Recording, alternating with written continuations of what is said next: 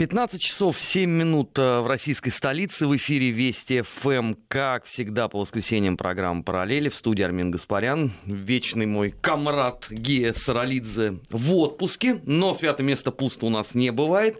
Сегодня у нас э, Марат Сафаров будет участником нашего марафона. Марат, я рад приветствовать. Приветствую, Армен.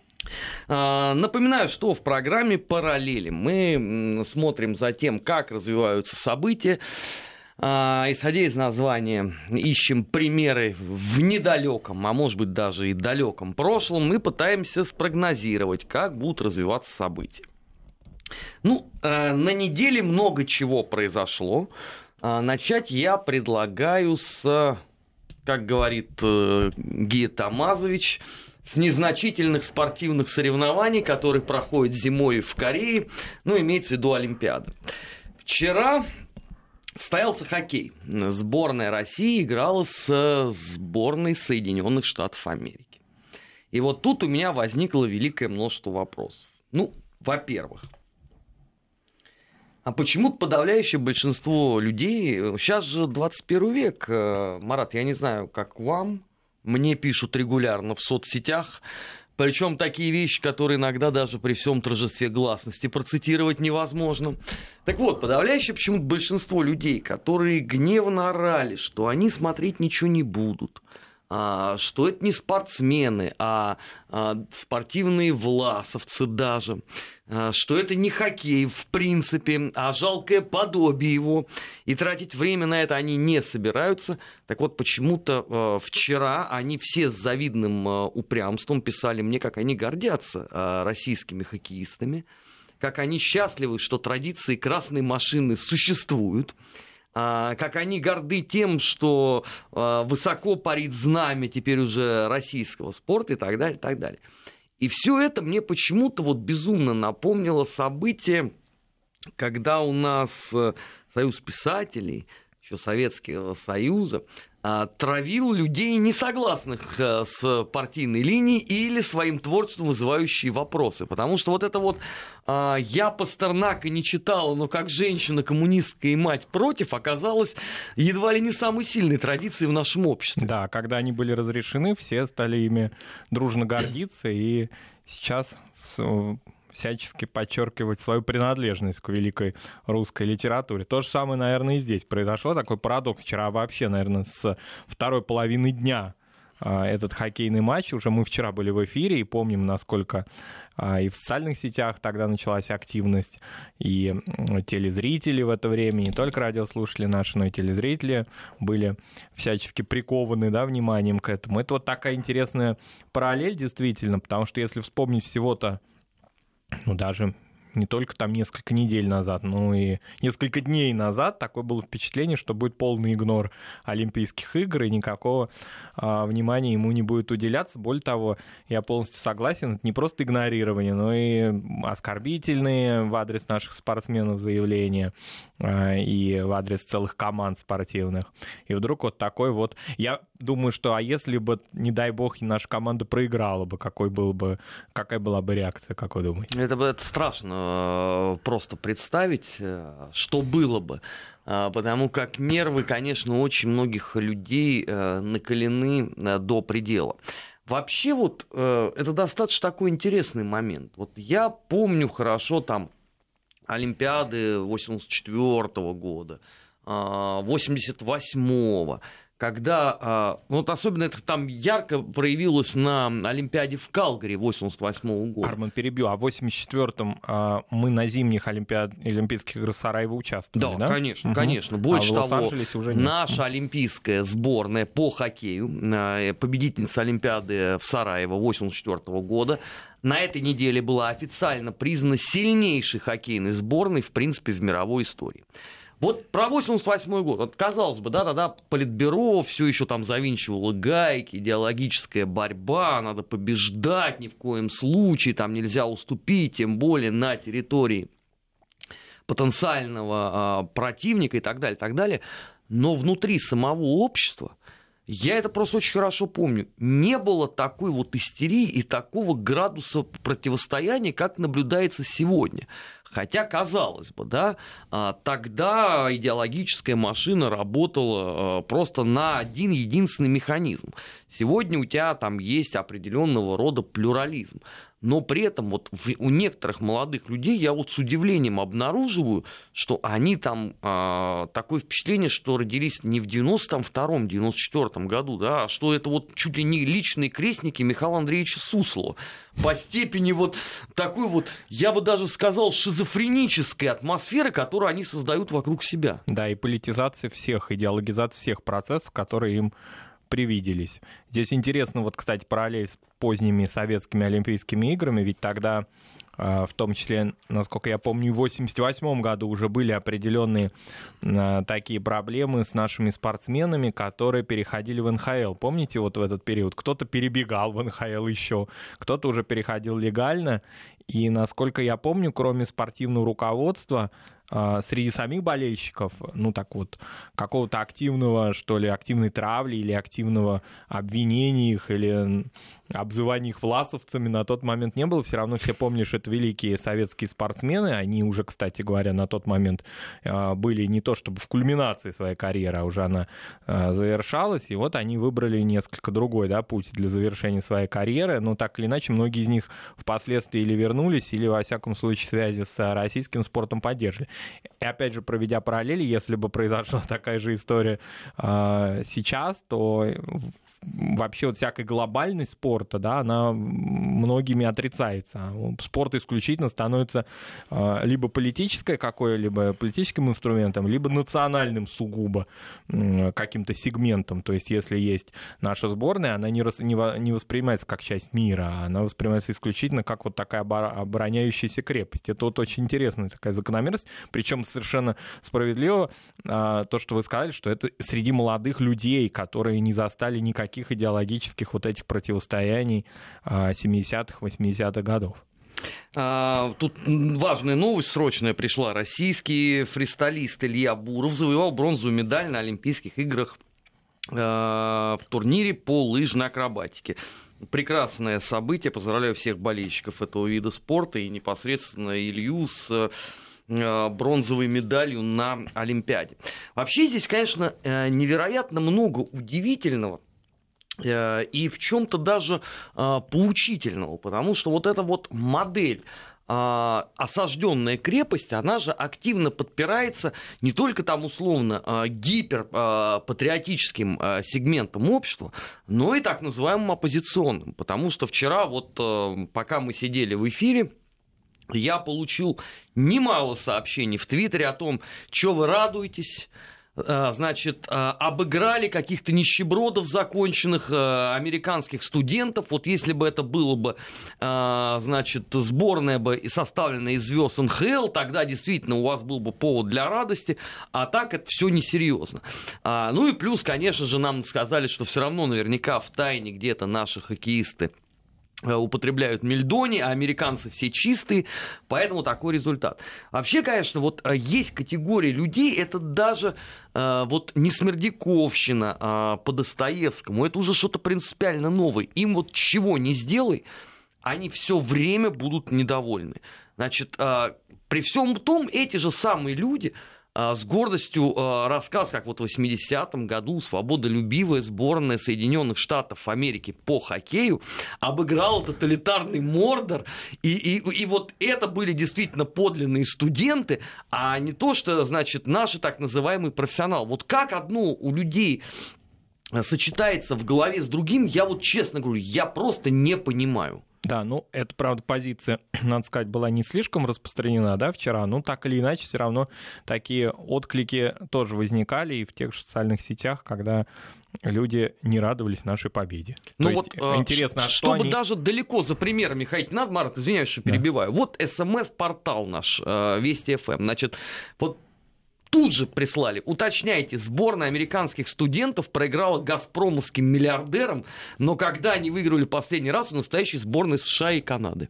Вот вам, пожалуйста, вот самый яркий пример. Да, наш слушатель Сергей так полагает. А, из Нижнего Новгорода, судя по всему.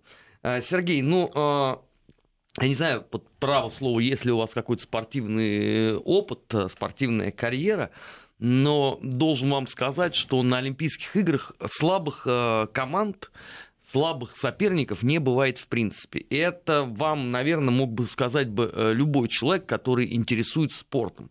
Вы, конечно, можете искренне а, полагать, что не, нет ничего такого сложного выйти и выиграть, но почему-то вот наши хоккеисты, которые вчера давали интервью после матча с американцами, вовсе не считали э, эту игру легкой прогулкой и наоборот говорили о том, насколько тяжело складывался для них матч. Поэтому не надо думать о том, что удобный и радующий наш э, взор счет 4-0 это такая некая стопроцентная панацея от э, того, что там вот были люди, которые в принципе в хоккей не умеют играть. Да, ну можно говорить там о кризисе олимпийского движения, о структуре самой, о самом принципе Олимпийских игр, который, конечно, зашел, ну, на мой взгляд, в тупик.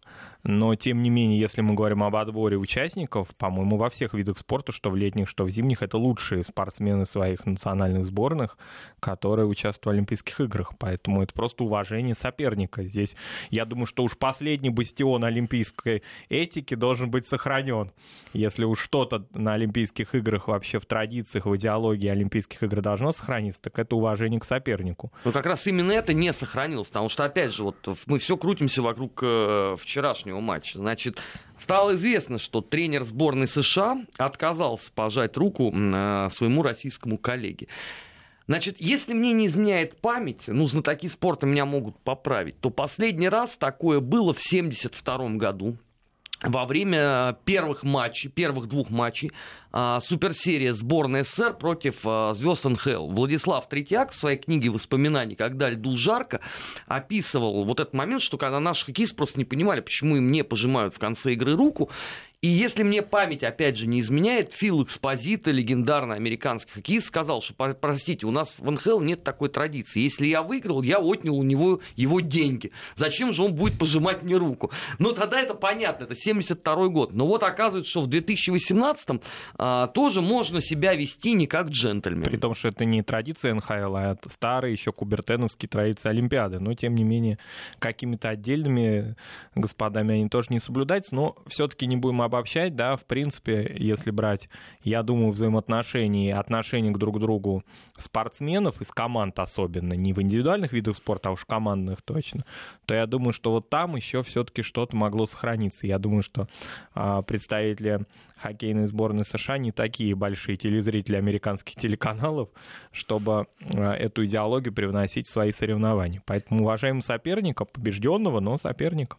Но, к сожалению, это только вот наша, видимо, традиция уважать соперника, потому что, судя по вот таким вот э, поступкам, конечно, уже ни о каком уважении речь не идет, во-первых, а во-вторых, надо, конечно, признать, что это в том числе элемент очень значительный э, политизации Олимпийских игр, э, который был характерен, ну, скорее для эпохи там, Первой холодной войны. Э, то, что произошло, ну, у любого нормального человека, конечно, вызывает огорчение, но, впрочем, мы уже привыкли к тому, что многие наши партнеры, в кавычках, по международной политике э, ведут себя скверно. Армен, а как вы думаете, вообще Олимпийские игры в следующий раз будут? Ну, если там будет случае, кому зимний. выступать. Если будет, останется кто-нибудь. У меня такое происходит сомнение относительно того, не только речь идет о нашей российской, а, о нашем российском участии, но и в целом много недовольных. Да нет, ну там же что ни день, то опять сообщение о том, что у кого-то найден допинг, кто-то там еще что-то занимает. У меня такое ощущение, что они просто решили эту лавочку закрыть. Ну, типа, сто лет э, поэкспериментировали и будет. Потому что если вы начинаете выкашивать просто вот так вот грядками спортсменов, то непонятно, ради чего вы это делать. Ну что это будет в следующий раз? Студенческие игры? Ну, тогда да, и назовите их там, воли, там да, были. спартакиада народов там мира. Но это просто не имеет уже никакое отношения к серьезному а, профессиональному спорту. Двигаемся дальше. На этой неделе свершилось, я считаю, эпическое событие. А, потому что Михаил Николаевич Саакашвили продолжает побивать все возможные рекорды. Значит, я напоминаю, что до недавнего времени никогда экс-президент одной страны не был губернатором другой, но а, после своего выдворения последовательно сначала на территорию Польши, откуда он тогда и, собственно говоря, взламывал ожесточенно границы Украины, а после этого в Голландию он получил там аусвайс. То есть это уже теперь он гражданин, получается, третьей страны. Гражданин Значит, мира. Грузия, э, Украина и вот теперь э, Голландия. Я не знаю вообще, э, есть ли предел, в принципе, э, перемещением э, этого Агасфера международной политики э, в пространстве, но я так подозреваю, что это еще тоже не предел, потому что еще, в принципе, есть нереализованные амбиции Михаила Николаевича. Если не совсем не получится на Украине, то можем подсказать. Существует еще Прибалтика. Но там нет, правда, таких крупных городов э, и регионов, как Одесская область, но все равно можно попробовать. Там язык надо учить, еще один. Украинский-то ну, как-то Марат, я честно есть. могу сказать, что у меня большие сомнения, что Мишико вообще знает э, украинский язык. Потому что те потуги, которые он э, вот выдавал перед телекамерой, это ведь э, не мова. Это такой суржик, причем там с превалирующим, ну там за 80% э, русским языком. При том, что он апеллирует к тому, что он начал учить украинский язык еще во время учебы в Киеве, задолго до своей политической карьеры. Но ведь в перемещениях он, насколько я помню, получил на этой неделе еще и вид на жительство или вид на трудовую деятельность. Трудовую да, деятельность. Я, я, я, правда, не понимаю, какая у него может быть трудовая деятельность. Вот правда. Потому что если вообще к, к Михаилу Николаевичу что-то и применимо со словом деятельность, то только слово, э, господи, э, прилагательное деструктивное. Потому что никто не может мне назвать э, пример, когда он занимался чем-то хорошим. Деструктивная трудовая деятельность, вид на нее. Да, но для этого ему не надо получать удостоверение, да, потому как он как никто другой Э, в принципе, э, прославился именно на этой стезе, причем, опять же, да, на межгосударственном уровне. Кстати, интересно, что э, параллельно в Киеве проходит сегодня акция сторонников значит, господина Саакашвили. И вот что интересно. Когда в 2015, если мне память не изменяет, в самом начале 2015 года мы сказали в эфире, вот опять же на Вести ФМ, что не, недалек тот час, когда э, они все-таки соберутся на э, всенародное такое вече э, под девизом «Геть усих», все считали, что, в принципе, ну, это абсолютный нонсенс. Но обратите внимание, что какие сегодня лозунги на Украине. Они уже договорились даже до того, что Порошенко хуже Януковича. Замечательно. Отсюда у меня возникает очень много вопросов к этим людям. То есть, когда им в 2014 году мы говорили о том, послушайте, вы все очень плохо учили историю, ладно, а, это ваши трудности, Булгакова вы там читать не хотите, ладно, живите с этим. Но вы хоть трезво посмотрите на вещи. Чем отличается принципиально один олигарх, которого вы скинули, от другого, которого вы поставили? Причем даже географически они мало чем отличаются, поскольку больше Нет, ну, часть... ну один э, с юго-востока, с Донецка, а ну, второй, второй с Винницы. И, и, и Бессарабии. Да, из Бессарабии. Но... Но по активам, в общем, тоже очень близко все расположено. А вот возвращаясь к польскому этому, значит, документу, который Михаил Николаевич получил, это, как вы думаете, не связано ли с общим вот обострением украино-польских отношений? А вот мы вашему противнику документик подготовили. Я не знаю, потому что, Марат, вот, э, когда я слышал, э, это было несколько раз э, в жизни, размышления Мишико по поводу истории, у меня вообще большие сомнения, что он хоть что-то об этом знает. Потому что я слышал его пронзительный монолог по поводу геноцида черкесов, это было невероятно смешно. Я слышал его столь же пронзительный монолог по поводу а, разгона меньшевистского правительства в Грузии. И вообще фактически геноцида да, Грузии. и победоносного шествия советской власти. Я слышал его же монолог, ну уже эпохи э, Украины, о том, насколько велика история незалежности. Я слышал о Одессе как украинском городе. Она всегда была украинской, это цитата из него.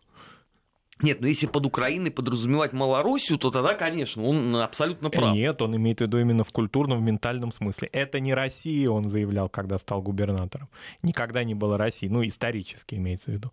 То есть познания истории очень такие. Вот тут интересно, что его предшественники э, на посту украинских политиков, ну, я имею в виду деятелей э, первой перемоги, образца там 18-19 года, они-то как раз говорили о том, что э, вот э, Одесса это э, не очень приятное для них место, потому что оно наполовину русское, наполовину еврейское. То есть с любой точки зрения для них это вражеский город. Вот как можно за сто лет настолько пересмотреть взгляды, я вот, честно говоря, не знаю. Ну, это надо быть, наверное, все-таки господином Саакашвили. Нам тут, кстати, вопрос пришел на смс-портал вестей. А, кем Саакашвили может работать в Голландии? В голову только неприличные профессии приходят. Ну, мужем голландской гражданки может работать. Сергей, я, честно говоря, вот не знаю, кем он там собирается работать. И вообще, что можно доверить этому человеку, но я так подозреваю, что он там все-таки ненадолго, потому как э, в него слишком много сил и средств вложили, и явно это сделано не для того, чтобы он там э, условно выращивал тюльпаны или ходил на э, футбол Аякс Фейнорд. Или готовил какой-нибудь мятеж во Фландрии. Да, я так подозреваю, что скоро а, подпольными тропами, благо их там много, ладно, там перекрыли границу с Польшей, ну хорошо, А, есть еще Венгрия, а, есть еще а, Румыния, Сирич, она же Молдова, пока еще это разные государства, но между тем... Словакия есть. Да, то есть вариантов проникнуть обратно на Украину у него великое множество, и он обозначил себя теперь уже исключительно как украинского политика. Поэтому я так подозреваю, что скоро а, марширующие вот эти гневные кастрюли по Киеву а, со своими лозунгами «Геть усих» а, снова обретут своего духовного вождя. Другой вопрос, насколько он, в принципе, в силах там поменять сложившуюся политическую конфигурацию, потому что это, конечно, вопрос дискуссионный. Мне вот почему-то кажется, что для радикальных украинских националистов а, Мишико ничем не лучше, чем, а, условно, Гетман Порошенко.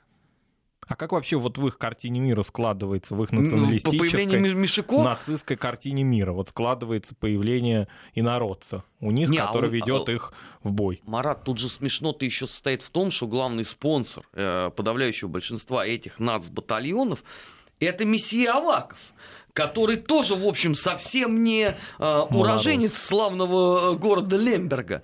То есть вот с точки зрения как бы радикальных украинских националистов, он для них враг. Вот как это все там умещается э, в головах этих потрясающих людей, э, я вот честно могу сказать, друзья, вот несмотря на то, что там 20 больше 20 лет уже этим занимаюсь, все равно э, уяснить для себя не могу. Это просто невозможно.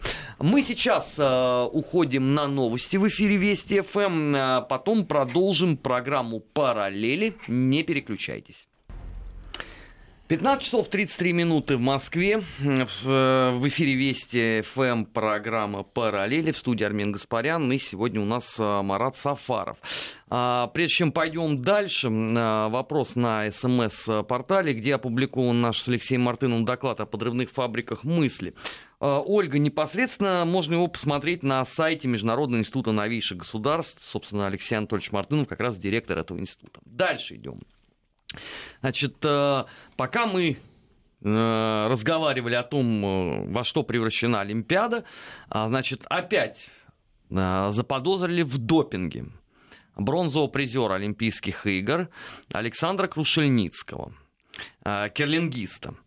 Для дальнейшего разбирательства отправились допинг-офицеры, при этом, значит, никакой нет официальной информации, подтверждений никаких э, нету, но уже слухи идут. То есть, если вообще я правильно понимаю, это уже такая предварительная ловля на допинг. То есть можно, наверное, любого человека, э, в принципе, взять э, среди спортсменов и проверять до тех пор, пока э, проба не будет уже такая, какая всех устраивает. При том, что до обнародования каких-либо даже предварительных результатов утечка информации о его фамилии уже про- произошла.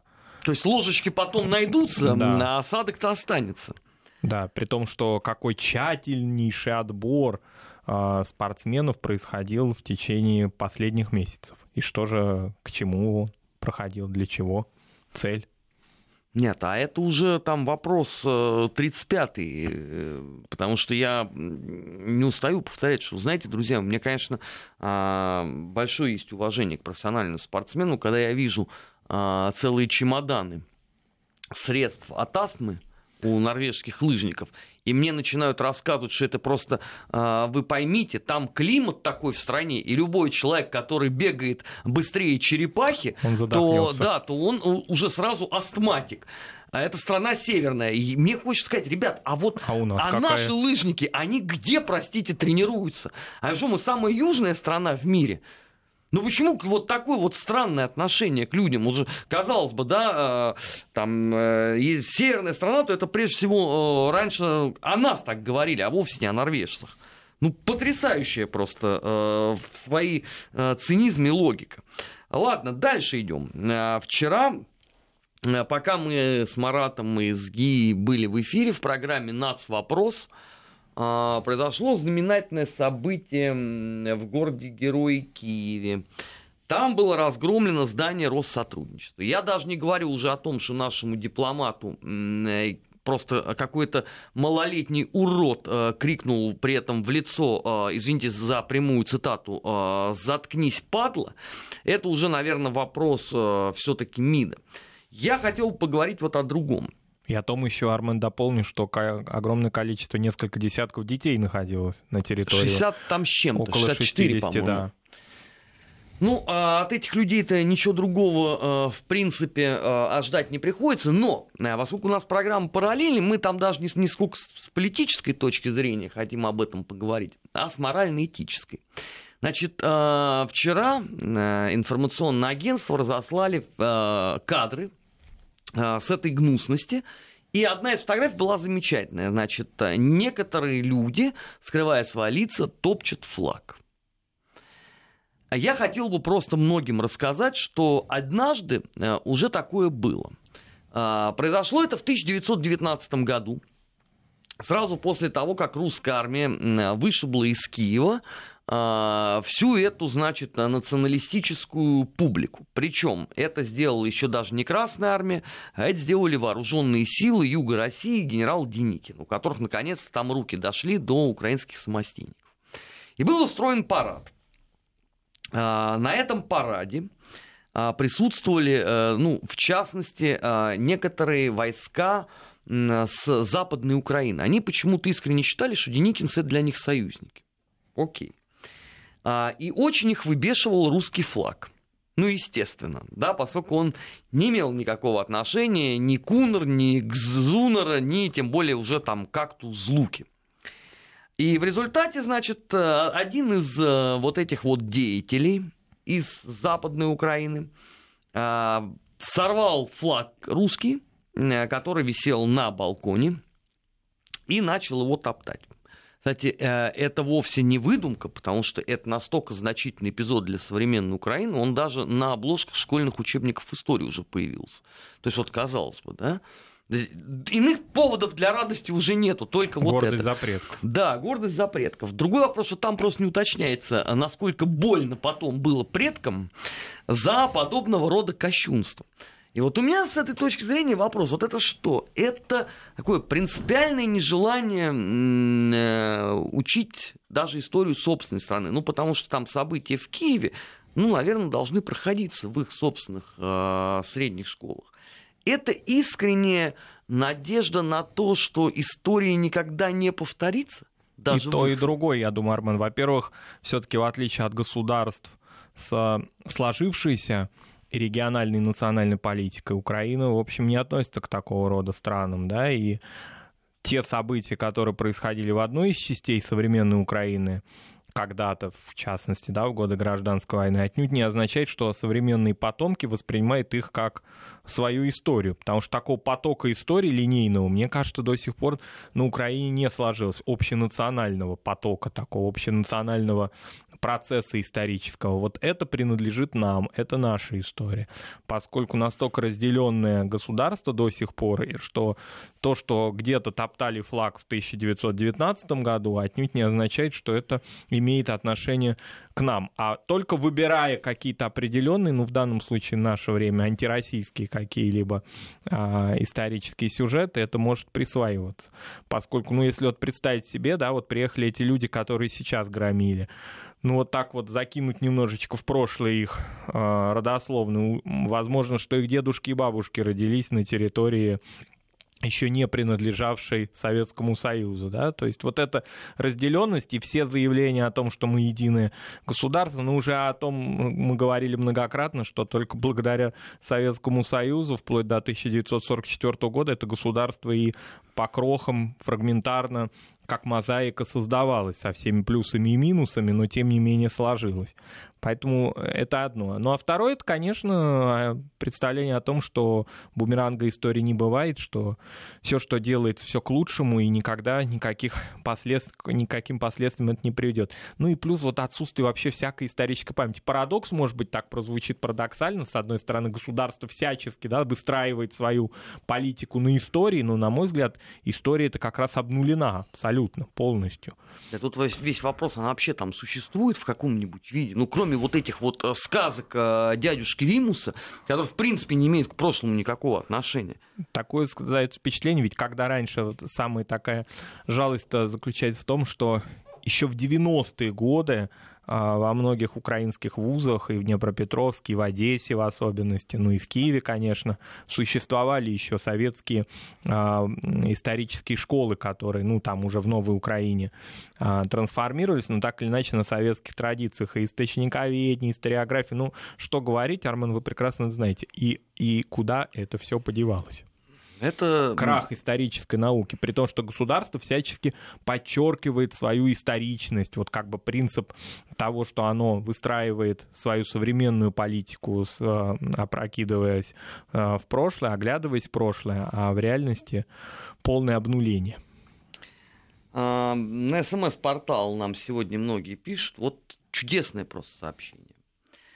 А, я его процитирую. Евгений Борисович написал. Вы, ребят, сидите, щеки надуваете, новости нам излагаете, а сами-то новости слышите. Я это незначительное соревнование не смотрю, и то уже не раз слыхал организаторы рукопожатия запретили вирус там. Так вот, дорогой Евгений Борисович, лучше бы вы посмотрели бы хоть одно соревнование, потому что вы бы тогда бы увидели... Превозмогая себя. Да, превозмогая себя. Как там э, спортсмены пожимают друг другу руки. И почему-то вирус оказался только во время матча э, сборных... Э, я не могу это выговаривать, атлетов из России, олимпийских, со сборной э, США по хоккею. Вот э, сегодня Э, мы пока э, сидели, шли новости, вот я смотрел там э, трансляцию, по-моему, это было по бобслею. Вполне себе там руки люди пожимают. Вполне. Отсюда вопрос.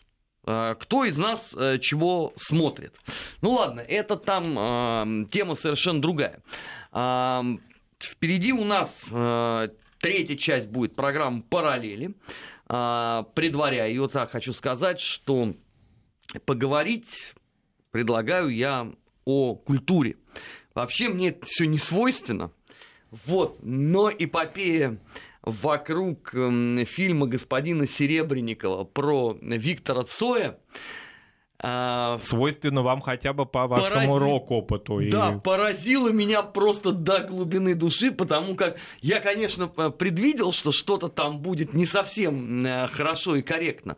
Но в этот раз э, все участники действия сумели э, превзойти самих себя. Это, конечно, невероятно поучительно, и параллели тут мы обязательно с Маратом обозначим. Сейчас уходим на прогноз погоды, вещь тоже чрезвычайно важная. После этого будем говорить о кино. Не переключайтесь.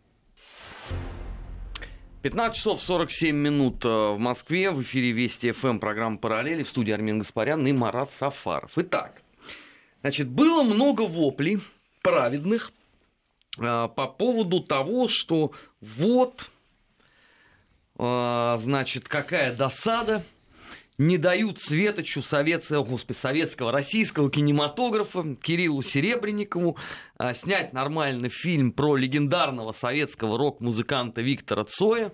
А, «Покайтесь, грешники». Ну, то есть такой а, классический а, монолог отца Федора из «12 стульев», и, дескать, вся а, творческая интеллигенция только делает, э, что ждет как бы выхода на экран этого фильма, и только законченные вообще варвары и мракобесы могут сомневаться в том, что это эпическое а, полотно просто войдет, ну, я не знаю, в золотой ряд э, российского кино, сильно потеснив, например, движение вверх во всех смыслах этого слова. Но тут вдруг на арену вышел Борис Борисович Гребенщиков со своей рецензией. Да, человек, который, в общем, ну невозможно зачислить э, в ряды, там, я не знаю, оголтелых патриотов, да, там, принципиальных государственников. Человек, который, в общем, последовательно находится в оппозиции, по-моему, любой абсолютно государственной власти, так же, как и Андрей Владимирович Макаревич, э, которая э, существует э, в России. И, соответственно, с этой точки зрения Гребенщикову нельзя предъявить будет вот совестливой нашей общественности ни малейшего э, грубого слова, потому как ну, он свой по всех смыслах этого слова.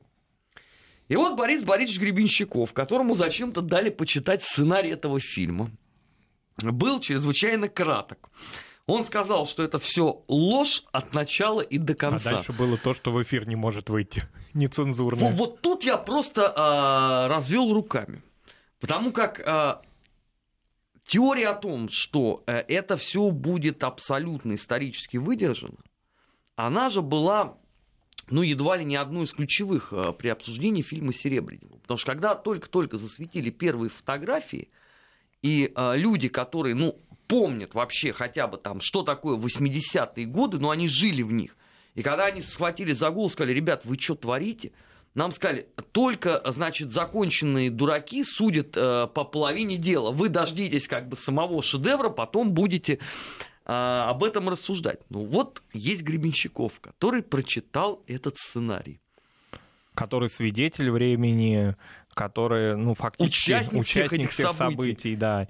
И его рецензия действительно, там мы только фрагментарно что-то можем назвать, потому что все остальное это, э, ну, такой, в общем, эмоциональный спич Бориса э, Гребенщикова. Но надо сказать, что вообще, мне кажется, что сама затея снимать фильмы о идолах рок-музыки, не будучи совершенно очевидно частью этой культуры, это весьма-весьма рискованный был прожект, потому что всем совершенно очевидно, что Кирилл Серебренников представитель совсем других направлений культуры и театра, и в кинематографе мы, кстати, знаем много его фильмов, которые совсем в иной стилистике.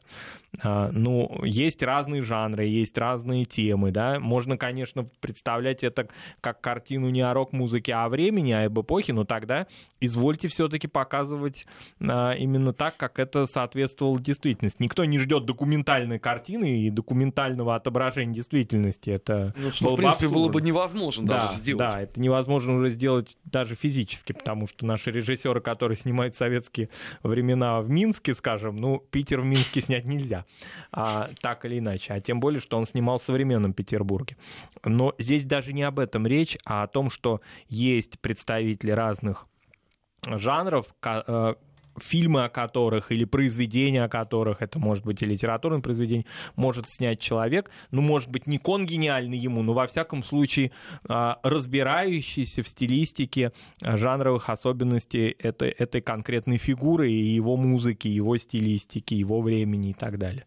Мы Нет, знаем же много надо, надо примеров. было бы привлекать людей, которые, извините, в ту эпоху жили и творили рядом с Соем. Как это вот опять же сделано на Западе. Да, мне кажется, что даже здесь и вот это привлечение фигур, они показали Гребенщикову, он там возмутился и так далее. Все-таки мне представляется, что надо знать этот материал, и он должен тебя самого волновать. А, просто так из каких-то конъюнктурных соображений снимать картину о том, что вот там, вероятно, да, мы знаем о том, что несколько режиссеров уже взялись за этот материал, там, включая Алексея Ефимовича Учителя, он тоже, а, насколько я знаю, планирует снимать эту картину от Цои. А, в общем, То это стало... Матильды не хватило. Матильды не хватило, это модно. Сейчас фигура Цои, обращение к ней, много воспоминаний в последнее время вышло и так далее. Вот почему бы эту фигуру, да, поздних советских советских лет, на излете советской истории, вот не взять. Но только, пардон, надо все-таки вариться в этой культуре, в этой музыке. Вот, скажем, ну, из таких примеров, а, которые мне о современных музыкантах и тоже трагически рано ушедших а, из жизни, вспоминается документальный фильм, фильм посвященный Эми Уайнхаус, замечательную картину, она, по-моему, идет около двух часов, а, зарубежная западная картина, но она снята режиссером, который в материале. И оторваться от этого невозможно, хотя это документальный фильм. А художественный фильм снимать не будучи, Э, приверженцем рок-музыки, не увлекаясь ей, я не знаю как. Но это как снять о не знаю, там о каких-то мастерах. У нас же таких много было фильмов, посвященных нашим выдающимся эстрадным артистам. Я ни один из них не могу назвать, чтобы он был шедевром. Но даже в Советском Союзе, когда пытались экранизировать вот эту часть э, культуры, которая обычно называется э, роком, а, результаты это были плачевные. И это причем вовсе не мои утверждения. Можно послушать, что говорит сам Андрей Макаревич по поводу двух фильмов со своим участием. Это и э, «Начни сначала». И «Душа», да? И «Душа», да. Ну, душа там у нее сложная история. Александру Стефановичу, в общем, нужен был не Макаревич, а главная героиня, но не вышло. Поэтому уже как получилось, так и получилось. Не, ну, ну Макаревич вместе с машиной времени там присутствует в этом присутствует, фильме. да. Но он как бы там на подхвате получился, да. И понятно, что картина скорее такой сюжет истории советского кино, нежели самостоятельное, полноценное, самоценное произведение. Ну, Аса Соловьева, безусловно, шедевр, да. Но здесь именно вот именно проникновение беседы, знакомства, Сергея Александровича Цоем. И, ну, как-то совсем другая история взаимоотношений с материалом.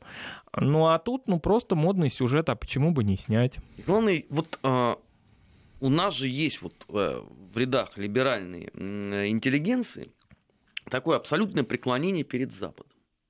То есть они все меряют, вот как это сделано было бы в Голливуде, как они бы подошли. Вот скажите мне, пожалуйста, вот почему, когда в Голливуде э, снимали э, знаменитый уже фильм этот «Детройт. Город рока» про Кис, не только там с самими музыкантами этой группы поговорили, поговорили с бывшими фанатами, которые рассказали всю вот эту ауру. Там масса народу была опрошена, и именно по этой причине фильм действительно получился вот настолько невероятно увлекательным, потому что показано вот то, как это было.